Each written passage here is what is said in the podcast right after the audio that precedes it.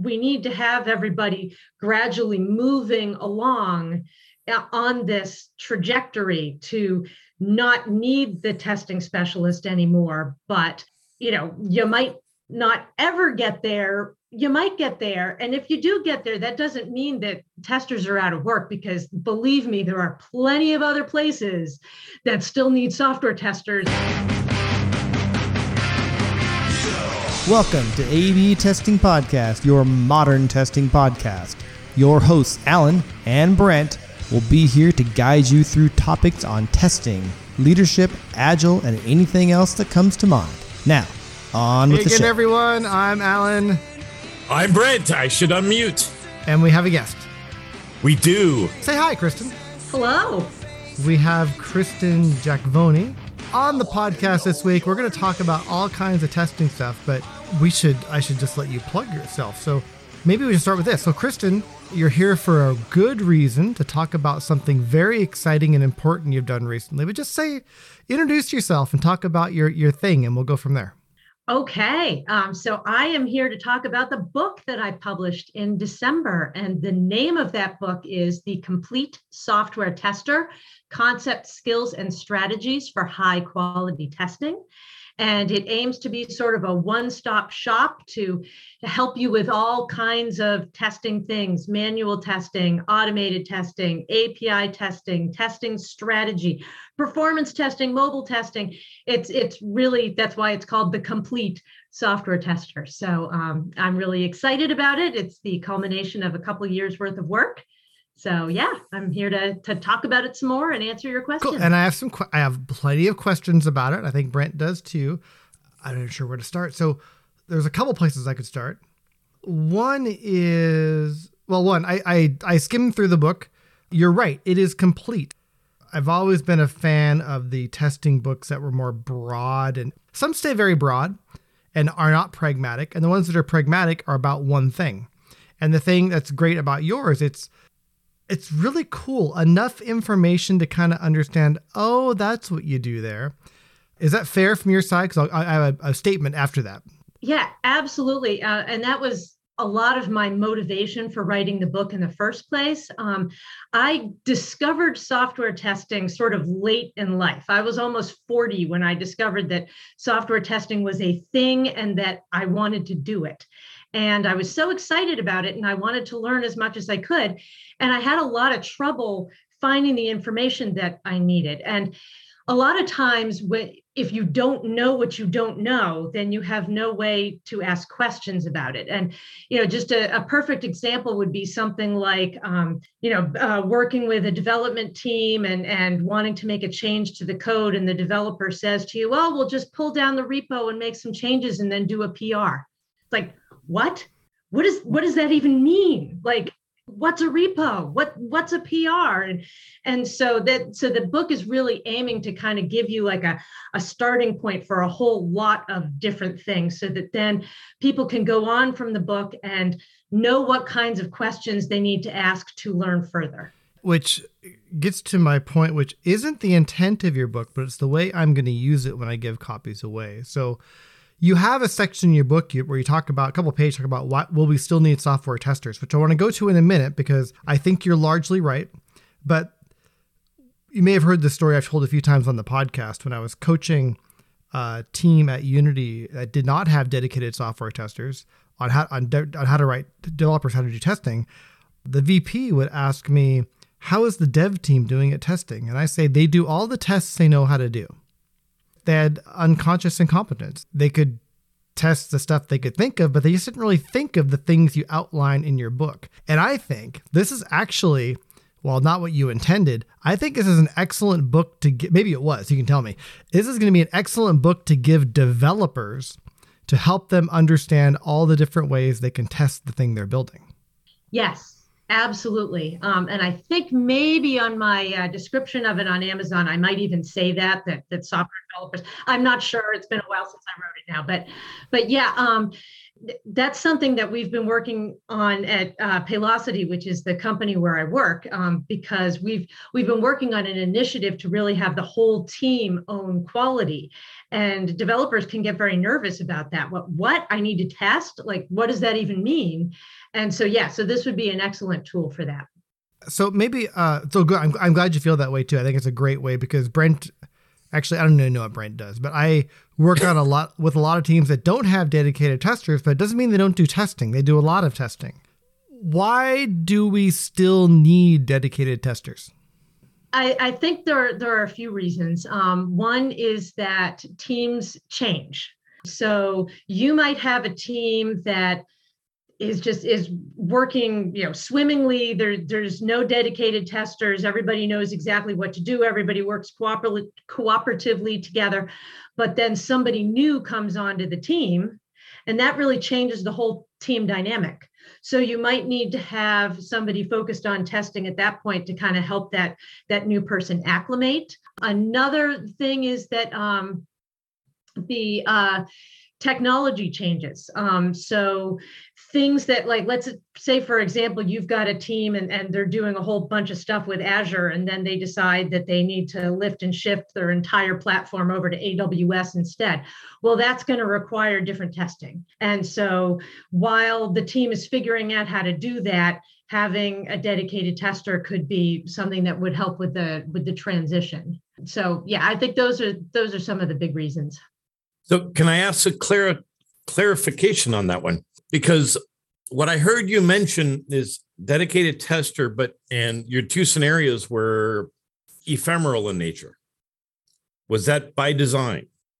Um, ephemeral is in I'm not um, providing like a concrete I- example of something no. done. So, so, so for example, I'm going to distinguish like your your AWS example. I'm going to mm-hmm. distinguish between a dedicated tester versus dedicated testing is needed and we need people to do that um, in an ephemeral fashion meaning it's going to be time boxed it's not going to continue. Did you make that distinction on purpose? Is there is there a role a, a place or a, do you summarize the places where you feel a dedicated tester in a more permanent scenario? Hmm. okay. Yeah i think I guess I guess my feeling is that that a lot of teams just aren't mature enough to be able to handle all of the testing without that person that thinks about how to test things. Um, and I think that's the the skill set that testers really bring is that testers love thinking about what can go wrong with this what are all of the really horrible things that could happen? And how can we test for those? Um, i think that developers can do that and certainly developers can be trained to do that but most teams you know they're they're trying to deal with tech debt they're trying to churn out features and and meet the business requirements that are put upon them. Um, they might not have the the time or you know they or even the skills to do that. So i mean i think it's like a you know there's sort of a a testing nirvana where everybody understands exactly what you know what needs to be done and how to do it. And but how many of us are really going to get there? Some of us maybe maybe not all of us at least not right now. Yeah I, I think that's a good way to see it. It's it's a it's not exactly what we've talked about with a test coach but kind of somebody there to kind of help people along. And I've been in that role before myself, and it, there is value there. So, yes. Oh, by the way, and it's my mistake. I actually just kind of flipped through the foreword again where in, of your book where you actually do explicitly say this book could be for developers too. So, oh, okay. Um, Good. See, I, I didn't remember. You either. didn't even know I asked a dumb question. yeah, no, I, so that's one thing I adore. I, I do think so. Like I, I, uh, we're not doing live streams, so the podcast won't see this. But one of the questions I wrote down is uh, okay, I wanted to explore sort of this idea around the tester mindset. Mm-hmm. And I, I think I, I, I think Chris and I don't want to put words in your mouth, but I think you'll say, yeah, there is a tester mindset, but not in the way that is often described when those terms are used. That that, in other words, there, I don't think you would argue uh, that this tester mindset is exclusive to testers. Right. Yeah. Right. It, it devs can be trained, and as Alan just pointed out, it's in the foreword. Um, and then in your last your last answer to the question, you mentioned that it's going to be it's going to be based on the maturity of the team, and you also mentioned you're a huge proponent. Well, I I don't think you said huge, but a proponent of whole team. Yes. Right. And so uh, a dedicated tester specialist, I think you're going to say, you're going to argue, hey, it's going to be based off business needs. Mm-hmm. And sometimes you're going to need it uh, because the business needs it because they have a gap that needs to be filled. Right.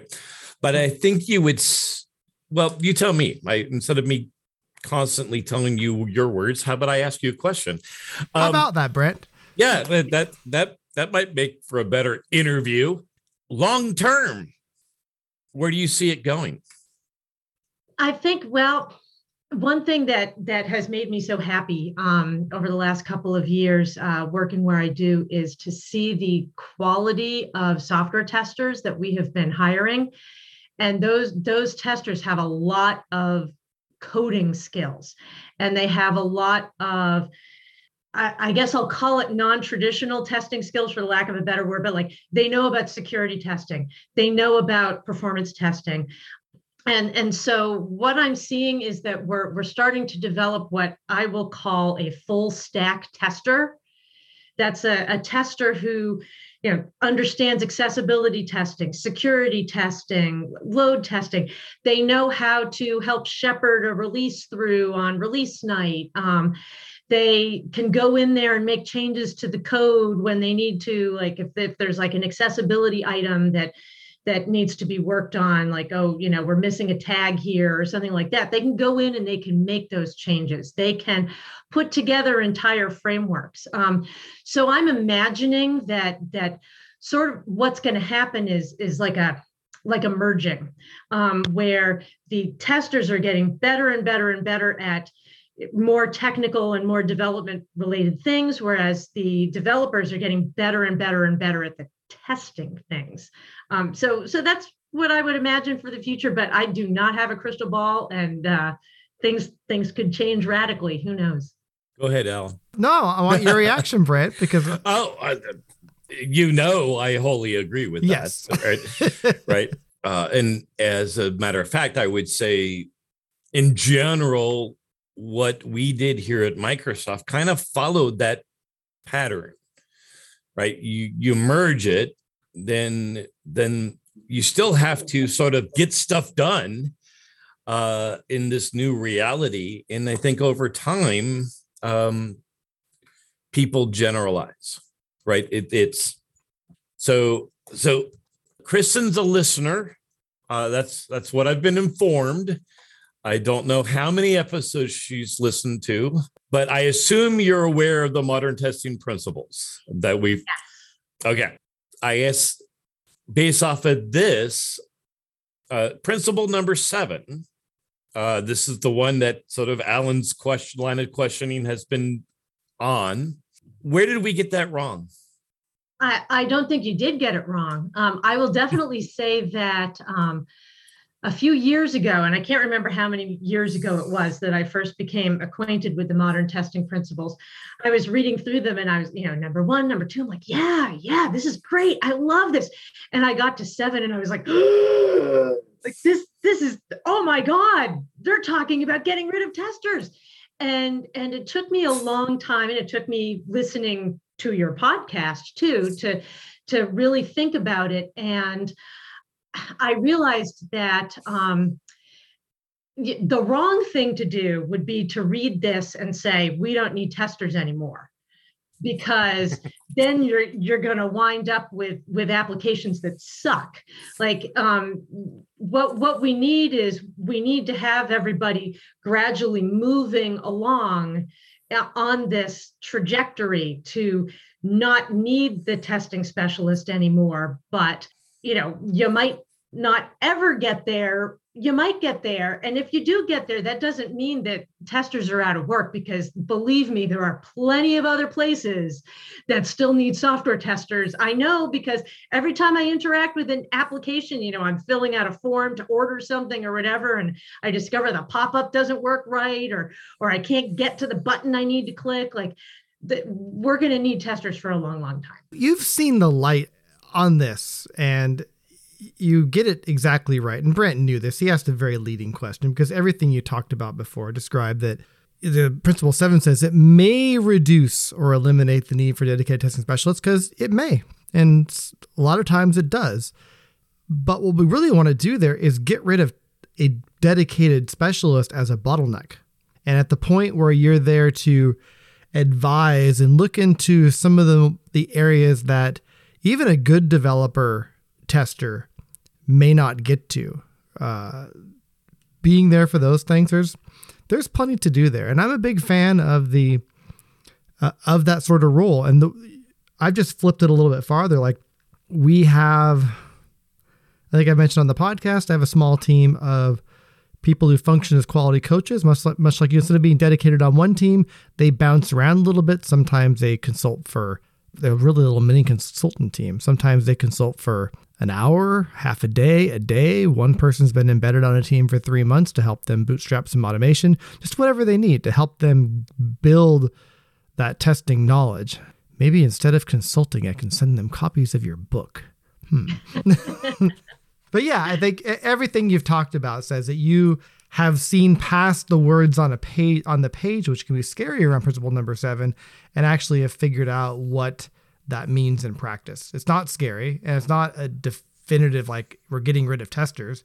It's you just actually may get so good at making software, quality software from the beginning, that dedicating someone to testing all the time would be a waste. I absolutely believe that a tester specialist today, a traditional tester specialist, if they invest in what we are, if they invest in understanding and uh, what we're talking about in the modern testing principles, they will not only be excited about the removal of or the potential removal of a testing specialist. What I've observed in the industry, every time we we go through the cycle and we improve, that individual becomes a lot more valuable. And I've said, I've, actually, Kristen, you just brought up eh, you, you believe that there's an eventual merging of these things. Have you actually observed that yet in practice? Well, I have a fun story to tell you yep. about uh, one of the teams at my company, and I'm going to give the shout out to the core platforms team just in case they're listening today. Uh, so, this was a team of developers. They do, as their name suggests, they do a lot of sort of back end stuff. They they deal with caching and with um, API governance and with uh, uh, messaging, that kind of thing. And so they they had formed this team. They really wanted a software tester and it just was not in the cards budget wise they were told no you can't have a tester. So my my role at the company is really to help all of the teams adopt quality practices and so i met with them and they said, Well, what are we going to do? Well, one of the other things that they wanted to work on was eliminating silos because they've got a lot of really smart people on their team. Each one of them was an expert in one of these different areas. And they really wanted to make sure that it wasn't just one person they were they were all experts so that you know someone could go on vacation and not get called up in hawaii hey our caching system isn't working correctly can you help us so I suggested that they form testing buddies so that each one of them, as the feature expert and the one that was doing most of the dev work, would be paired with one of the other people. And that person would do the testing. And in the process of doing the testing, you know, not only would they learn about being a better tester, but they would also learn about the other product that they were testing. And so they tried that out, and that worked really well for them. Um, and then the other thing, the other idea that they came up with on their own was they decided that they needed to have a test application, one that was different from what's running in production, that they could try out all kinds of things on sort of like a sandbox to say, let, let's run all of our tests against this and, and see what happens when we when we make those changes.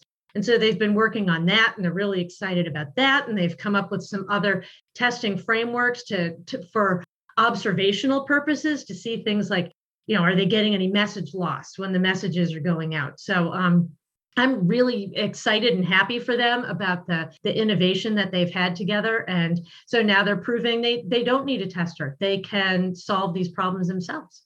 Yeah, that's that's a fantastic story. It's it's essentially one of the things that what is it? Um, necessity is the mother of invention, right? If you if you set the stage in a way like you told the story, like no, you're not getting this esther and no, you are going to continue to have the expectation of high quality outputs, right? Well, then you figure out how to solve it.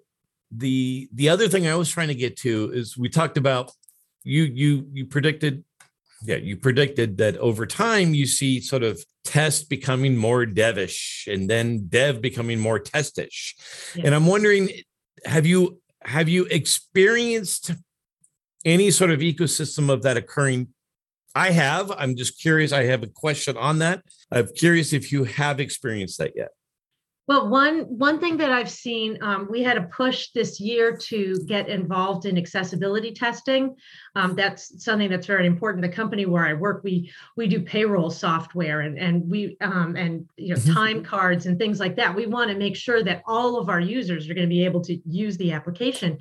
And so um, teams started doing some testing, and we had a group of three testers who got very interested in accessibility testing. And as they were learning about it, they discovered just how easy it is to solve some of those accessibility problems, like to put in like an alt image tag or um, to, to put in um, other descriptions or to change the level of headers. Um, apparently, that's important for screen readers. So as they were learning these things, they also realized these are simple changes that we know how to make. So they were going in to to their team software and they were making all of the changes and doing the pull request and getting the approval and getting those changes pushed through. So i i think that that that's sort of the tip of the iceberg. I think we're going to continue to see more things like that as we go forward. Nice. And nice. then, so I think the second part of your question was the devs becoming more like testers. Um, we actually had one dev we we switched over recently to using cypress for for ui automation and now we're moving into api automation with cypress as well and uh, we had one developer who was so excited about cypress that he switched over to become a software test engineer instead so i i think you know we'll see some of that as well well, that uh, I'll just say this, and I can have Jason Huggins yell at me later. That doesn't happen with Selenium.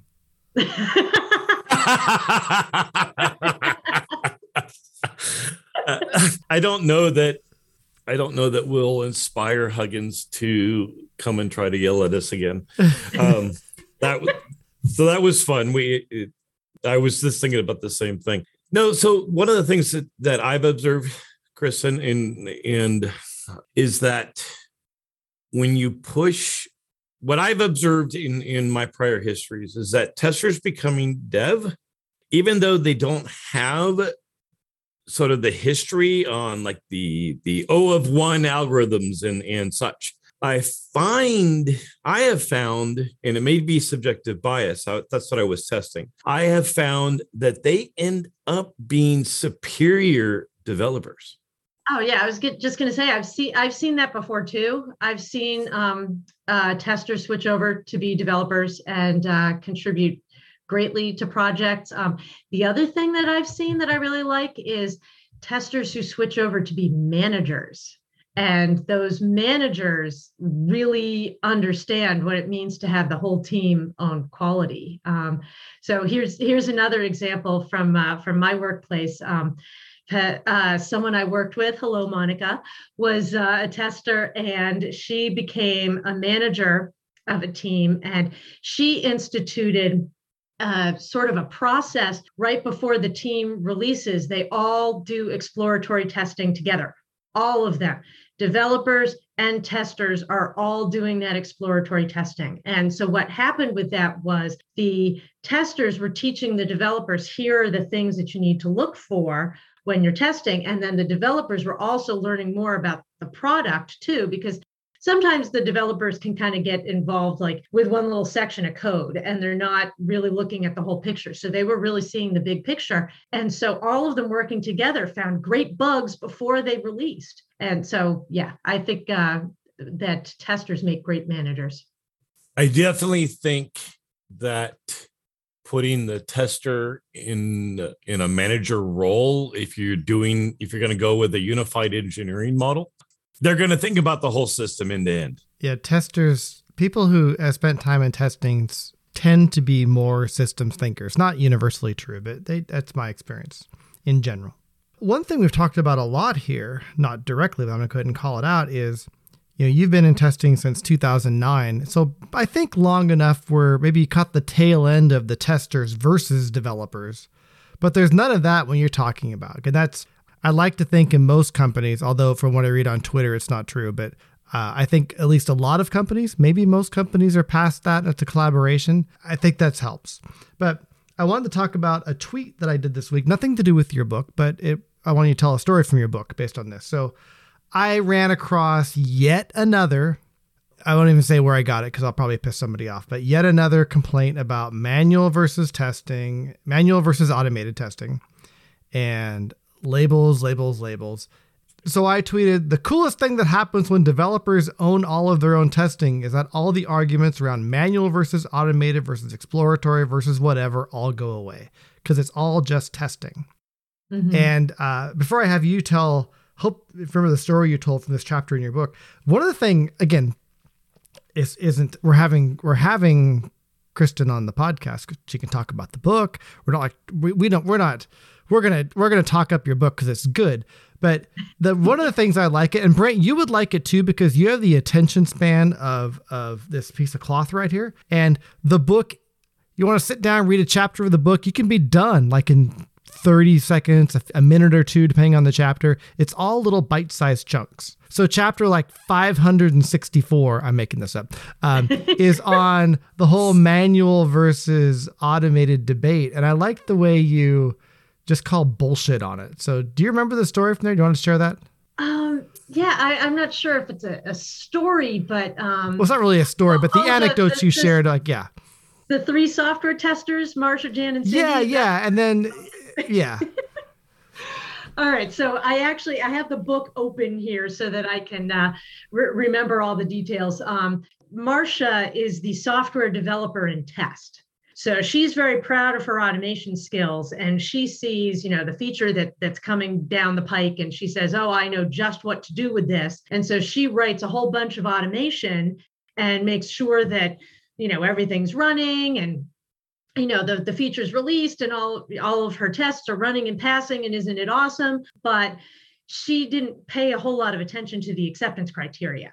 So as a result she missed one really important use case. And now there are end users who are seeing errors when they use the application because she completely missed that. Um, and so then um, we've got cindy who's the manual tester Cindy read all of the requirements very, very carefully, and she came up with a, a very elaborate test plan um, where she's manually testing everything. But because she's doing everything manually, she can't keep up with the frequent software releases that the team is doing. So, you know, the team is saying, okay, well, I just I pushed some code here. Um, can you check it out? And it's like a day and a half before she's done with with all of the testing. And the developers want feedback right away. They want to know, did I break something? I don't want to know a day and a half from now. I want to know now. So then we've got Jan. Jan's there in the middle and she does both. Jan is reading the requirements, the acceptance criteria. She is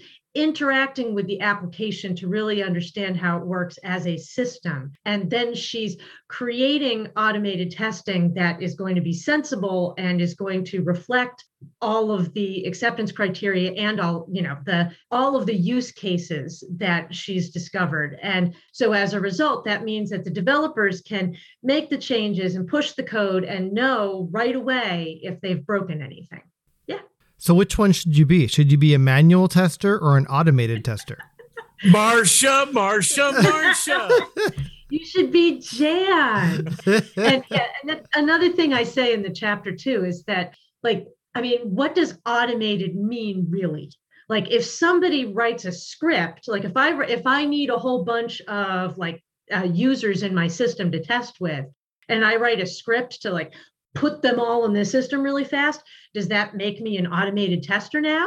I mean, I I made a tool or I did a process, and you know, and then like if I'm creating test automation and I push a button to run the test automation, am I now a manual tester? Like these distinctions are not important. What really right. matters that's exactly it. The what's getting tested is what should be getting tested. On one hand, I, I get the argument like we stop calling it manual testing and it, they're absolutely right. Yeah. No, the, the problem with the automated and manual discussion, in my humble opinion, is the industry is moving in a place where again a lot of this stuff is shifting to development i grew up in my career i had i've had multiple people like i am a manual tester and i love this job and i am never changing. Really what if the industry changes to put you in a position how about now? Uh, you gonna right? And so what what i see is a lot of these discussions are really my sense of it.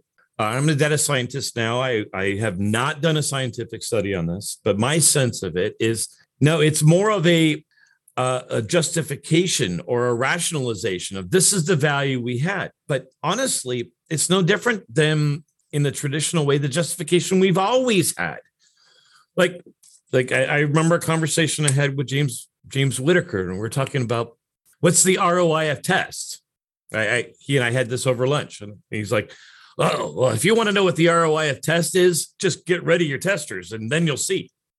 well, you know what? Twenty years ago, that would have been clear. Today, a lot of companies, you know what? I, I think his statement probably still kind of describes it because you got in today's world, you got rid of all your testers and nothing changed.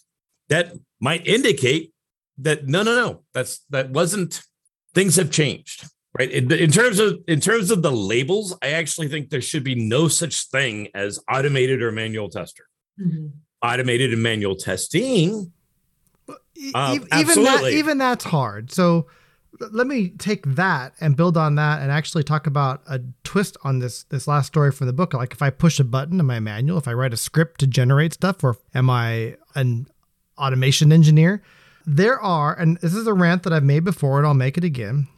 There are hundreds, I would say thousands, tens of thousands, I don't know how many test automation engineers, and they are happy with their job of writing automated Selenium tests all day long.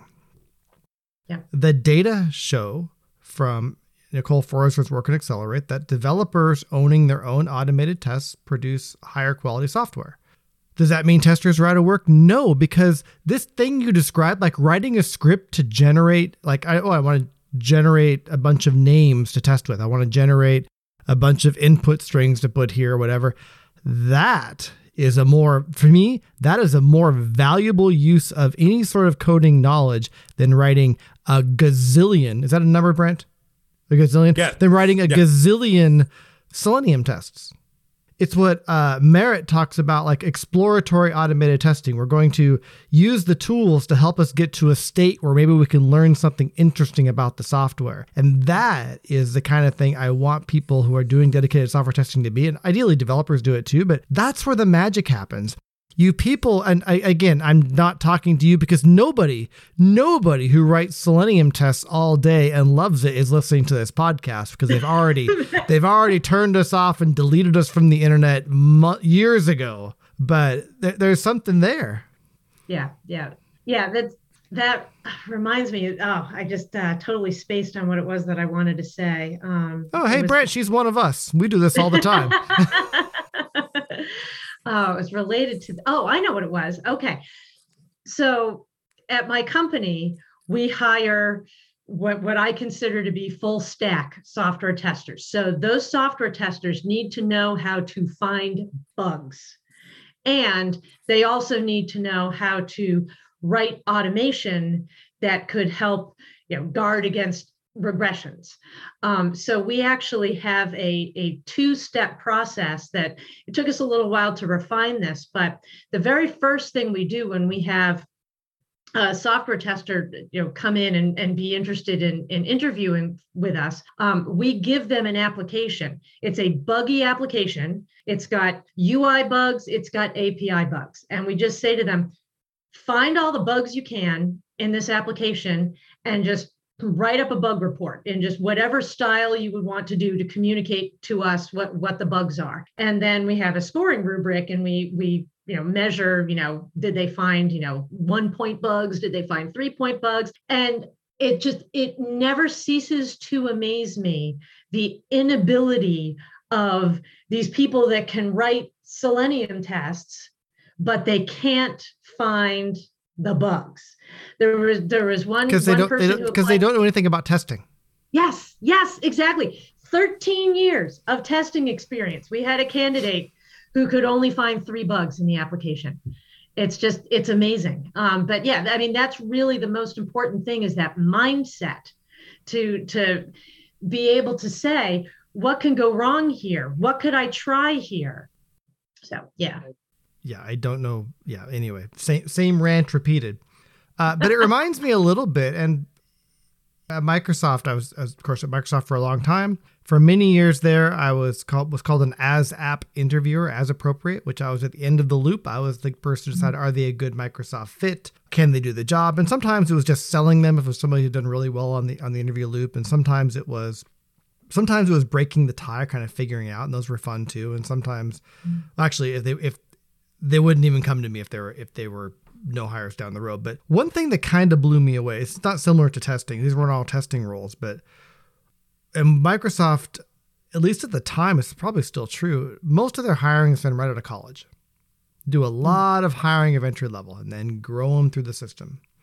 One thing that was interesting, like here, like, and I want to, the topic I want to get to around this is I am not a computer science major. Neither is Kristen in fact, we have a very similar major, but we'll get to that in a moment, is I would be the one interviewing these MIT folks and and Stanford or and sometimes not always that prestigious, these very well educated people who were geniuses at the algorithm and computer science level, but did not have the ability to think their way outside of a bag. High intelligence, low wisdom for you D and D players, mm-hmm. and it was I see a parallel there. Like I would say even someone without testing experience who kind of could see the forest for the trees would be able to find, you know, they could fake their way through that part. But the fact that we have people in testing positions doing testing all day, but they're not really doing testing does not surprise yeah. me they would fail miserably there. Yeah. Yeah. Well, and, and, and that's, that's another interesting thing about the, the testing profession is that software testing is not taught in college. I deal with a lot of um, new college grads because we do a lot of recruiting and, and we recruit them as soft as software engineers. And I get to spend a whole day with them and teach them about software testing. And one of the things I do is I ask them, what did you learn about about software testing? What kinds of software testing did you do? And generally the answer is we learned how to write unit tests and that's it. They didn't learn how to, to think about anything else and and i start my day with them by just uh, showing them a little picture. It's just a field an empty field and a button. And i say how would you test this? And you know sometimes it it's fun to watch them because sometimes they'll go to write like SQL injection, you know, like right away. But um, but sometimes they'll they'll start to think about, oh, well, you know, well, what if we had too many characters in the field? And what if we, we didn't have enough characters in the field? And I say, okay, well, what if what if it's a phone number? And then they start thinking about all the different things that they could test with the phone number. And, and hopefully they realize that phone numbers are different lengths in different countries. Yes Absolutely, yes. And they they usually do come up with that. So that's good. But but yeah, I mean, th- and that's another reason why I wrote the book is because nobody's teaching software testing no. in college. Right. And and I actually don't maybe there should there shouldn't be I do not believe there should be a software testing degree. There should be a software testing course that you know computer science is, is a lot about it may not cover that. But if there's a software engineering degree at a college, definitely should have testing. You and I, and Brent, excuse us while we alienate you, but maybe Brent, I don't know how many people you know who studied music in college and found their way into tech, but there's of the three people on this podcast, that is true for two of them. What was your path? So tell me how you got from music into tech. Well, it's it's an interesting story. Um, so I'm old enough that when I was in high school, it didn't like computer science didn't really even occur to me as being a thing I would in- be interested in doing. Like I took one computer course, the only computer course that the high school offered, um, but I I didn't, you know, this was before there was a thing called the internet where everybody could communicate and there are pretty pictures and and all that. So I never thought that that computer science would be a thing for me. Um, so I became a music teacher mostly because I couldn't come up with something else to do. I mean, I liked music and I liked children. So that seemed like the way to go. So oh, I, I, I, I, like music, but I didn't like children. Actually, oh. so uh, I also taught school. Actually, I liked children. I taught middle school, but I didn't like the other teachers. yeah yeah. So yeah so i i was a music teacher for a while. Um, i left uh, the i was an elementary school music teacher. I left that profession when i had my son um, and then i taught piano lessons at home for a while. Um, and then i became a church organist and choir director. Then around the same time that i was starting to lose interest in that area i also got divorced and i needed another source of income. And I had no idea what I was going to do. And I thought, well, what am I good at? Well, I'm organized. So maybe I could be a professional organizer. So I started a professional organizing business. I did that for about a year, um, discovered I didn't like it at all. But that um, job led me to uh, being a support person in a tech startup. They, it was a tech startup that worked with mobile phones. They needed somebody to keep track of all the mobile phones, make sure all the software was on it. And so while I was doing that, I thought, this software stuff looks kind of fun. You know, maybe I'd like to be a software developer. So I started taking courses at night to do that. Um, and then very early on into that, the job dried up. Um, and I found myself needing another job. And I thought, I don't have enough development skills yet to even get an internship as a developer. So what else could I do? And so I started looking for like tech writing and um, and then I discovered there was a position open for an intern as a quality assurance engineer. And I thought, oh, I think I can do that. I did a little bit of testing in my previous role. So, so I'll do that. So I went to the job. It was um, software that um, it was voice recognition software on blackberry phones. Uh, this was before siri and and all of that. And um, so i showed up on my first day and the uh, my supervisor gives me a test plan to work through. And so i start working through the test plan and i notice something odd that happens and i oh well that's interesting. I want let me see if i can do that again. Yeah that doesn't look right. Well what happens if i click this button instead? And i'm clicking along and and then i said to myself oh, I should really stop playing with this phone and get back to work. And then suddenly I realized this was my job. Like I was supposed to be playing with the phone. I was supposed to be figuring out what was going on. And it was like the heavens opened, and I was like, this is what I want to do for the rest of my life. Very cool. I also started off, um, I won't go my whole story, but my first job in tech was uh, support for, in my case, I got out of grad school where I got a master's in composition where I learned how to use computers pretty well. I didn't know anything about programming, but I got a job at a company doing tech support for a company that made music software. Mm. I knew I knew the MIDI. I knew how I knew how computers connected to musical devices really well, and then the rest I just kind of figured out. Was it Finale? No, no. Uh, I owned Finale. Finale is based in the Midwest, I believe. Still, I haven't had a copy in a year, but it was a company called MIDIsoft. Oh, okay. So this would have been a little ahead of your time because this was they were mainly an OEM supplier, meaning when you in those days you bought a sound card for your computer because yep. computers didn't come with those, and right. when you bought a sound card, uh, it would come with some free software, and that's what we made. Cool.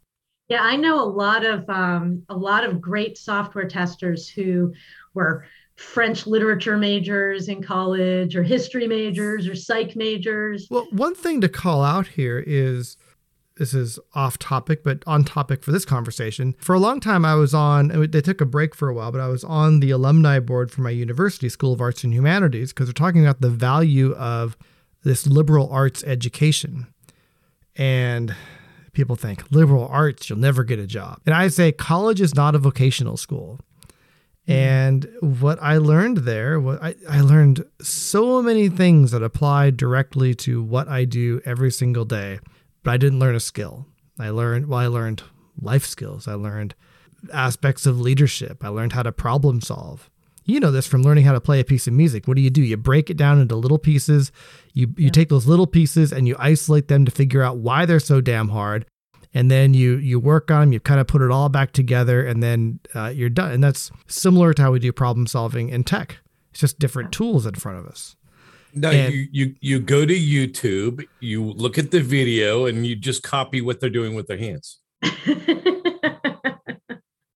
Yeah that's that's pretty much it brent.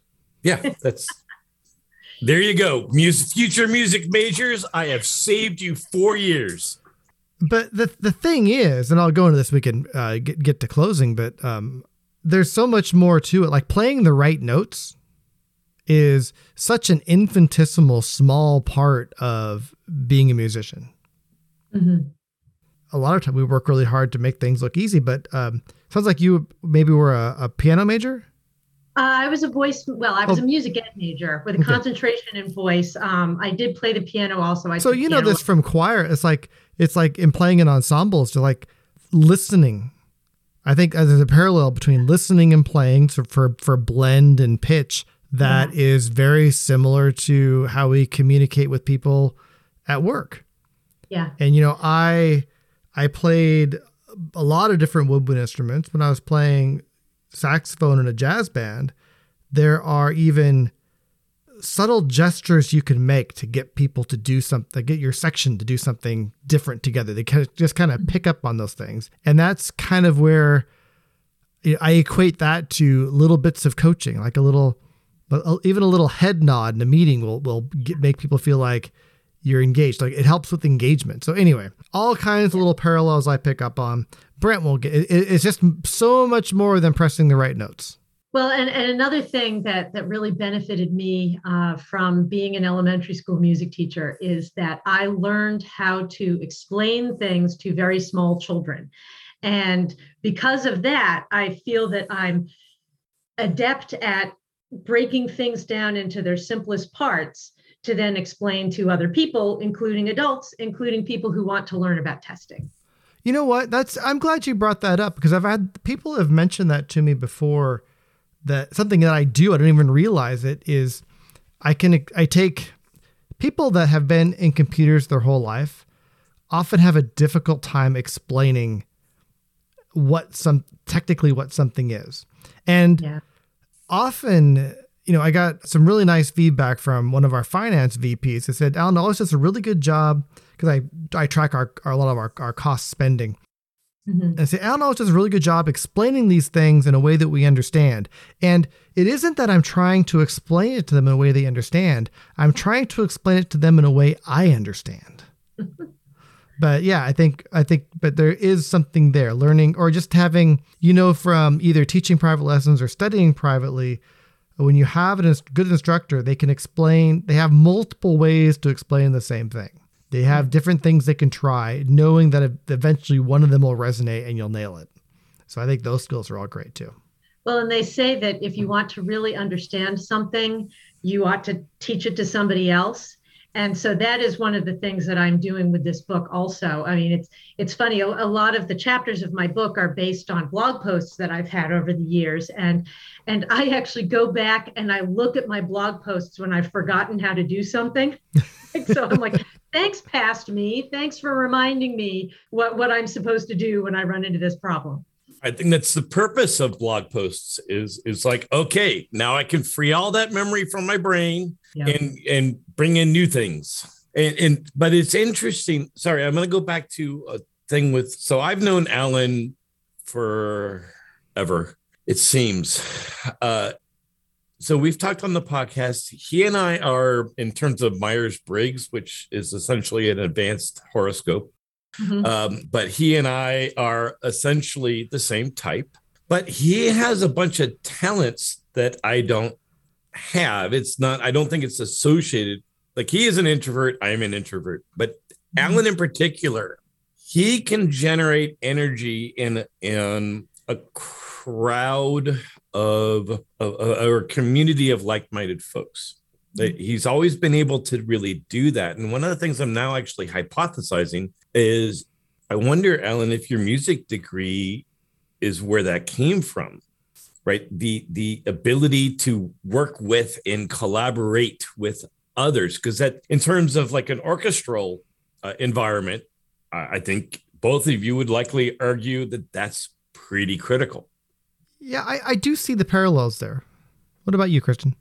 Definitely, and and I just want to uh, mention. I think it was uh, most recent podcast you were talking about the Myers Briggs and saying that you were both INTPs. I am an INTJ. So oh, a we have- judger. I see what's going on now. Oh. but yeah, I mean, I think I, sometimes people are surprised that I'm an introvert because they, you know, I'm happy, bubbly, and hey, everybody, let's do this. Um, but I think a lot of that comes from my music background. I mean, I did a little bit of musical theater, and I, you know, took conducting courses, and I, you know, I was able to lead and conduct a choir. So I think that those leadership things probably come out of that. Yeah, I, I, I don't know about where you went to school, but one of the things, uh, and again, I can do it all, but it exhausts me. I'm tired at the end. Yeah. But Yeah. uh, one of the things I hated the most out of school was um, recital hour. Like Oh, sit there, yeah, okay, we called it convocation, but an hour a week, every week of performances of students playing in front of the entire music department. I would hate it when my teacher would say, "You should sign up to play for play that at convocation next week." I go, "No, I don't want to."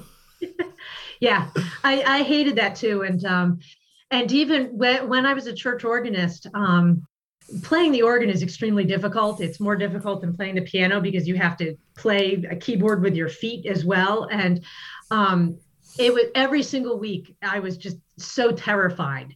Um so performance was never something that i enjoyed.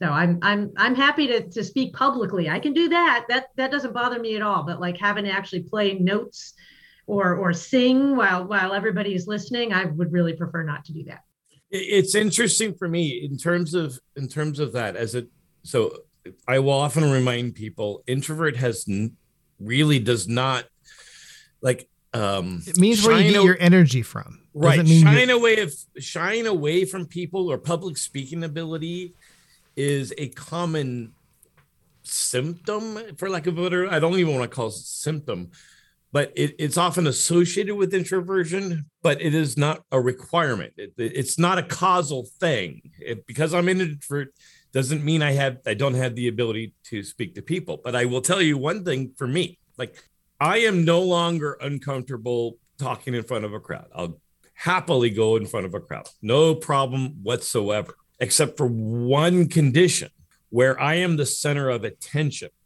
Now it's not a it's not a hypocrisy. Like when i'm when i'm going and talking in front of a crowd i usually view it as whatever i'm presenting that topic is the center of attention and i am just the conduit. But if i'm the center of attention like put me in front of 200 people to celebrate a birthday oh my god i have a thousand things i need to do that day that's way higher priority including like washing my dishes.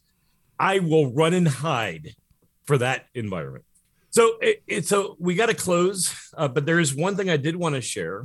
It- so I didn't come from a music background. I came loser. from yeah.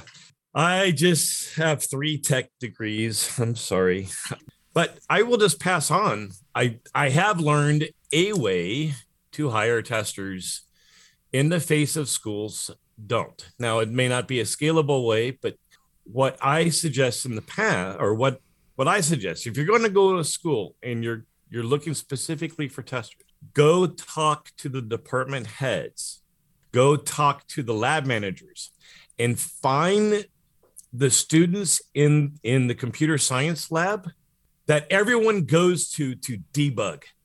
Um, The ones that have a reputation for being excellent at debugging, those are testers. Man, I love debugging. Me I too. freaking love debugging. Uh, this it- to me, it's a puzzle. This is what went wrong. Yeah. So when I was still was a tester, every time I got to send an email, hey, I was looking at your code to a developer. You have an off by one bug. Oh yeah. Oh, those just I I just I adored those because I'm like, really, dude? Really? You got an off by one bug? Like, really? Anyway, yeah, those were fun. Let's close here. Uh, Kristen Jackvony, Yes, Jack super happy and excited to have you on the podcast. Thank you for all that. Your book, The Complete Software Tester, available on Amazon or I guess other places where you can get books. It's awesome. I'm, I'm a big, I'm a fan of it. I, I like, again, me, the big takeaways are I want to give it to developers, and there's lots of little short, it's just short snippets, but they're organized really well. It's, it's, you know, I didn't read them all. I looked at, I, I kind of went through, and looked at the headlines, and did my little homework here, and and uh, I learned a lot. It's like, yes, this is one of the most pragmatic, if not the most pragmatic testing book or comprehensive comprehensive pragmatism. I don't know, something like that. Anyway, super excited. That's what I was going for. That's great. All right. Well, it, it worked. It, it that resonated with me. Um, thanks for being on the podcast. Really appreciate it. Yes, thank you, Kristen. Yeah. Thanks for having me. This is Yeah. All right. Thanks everybody for listening. We'll see you later. Bye. Walking on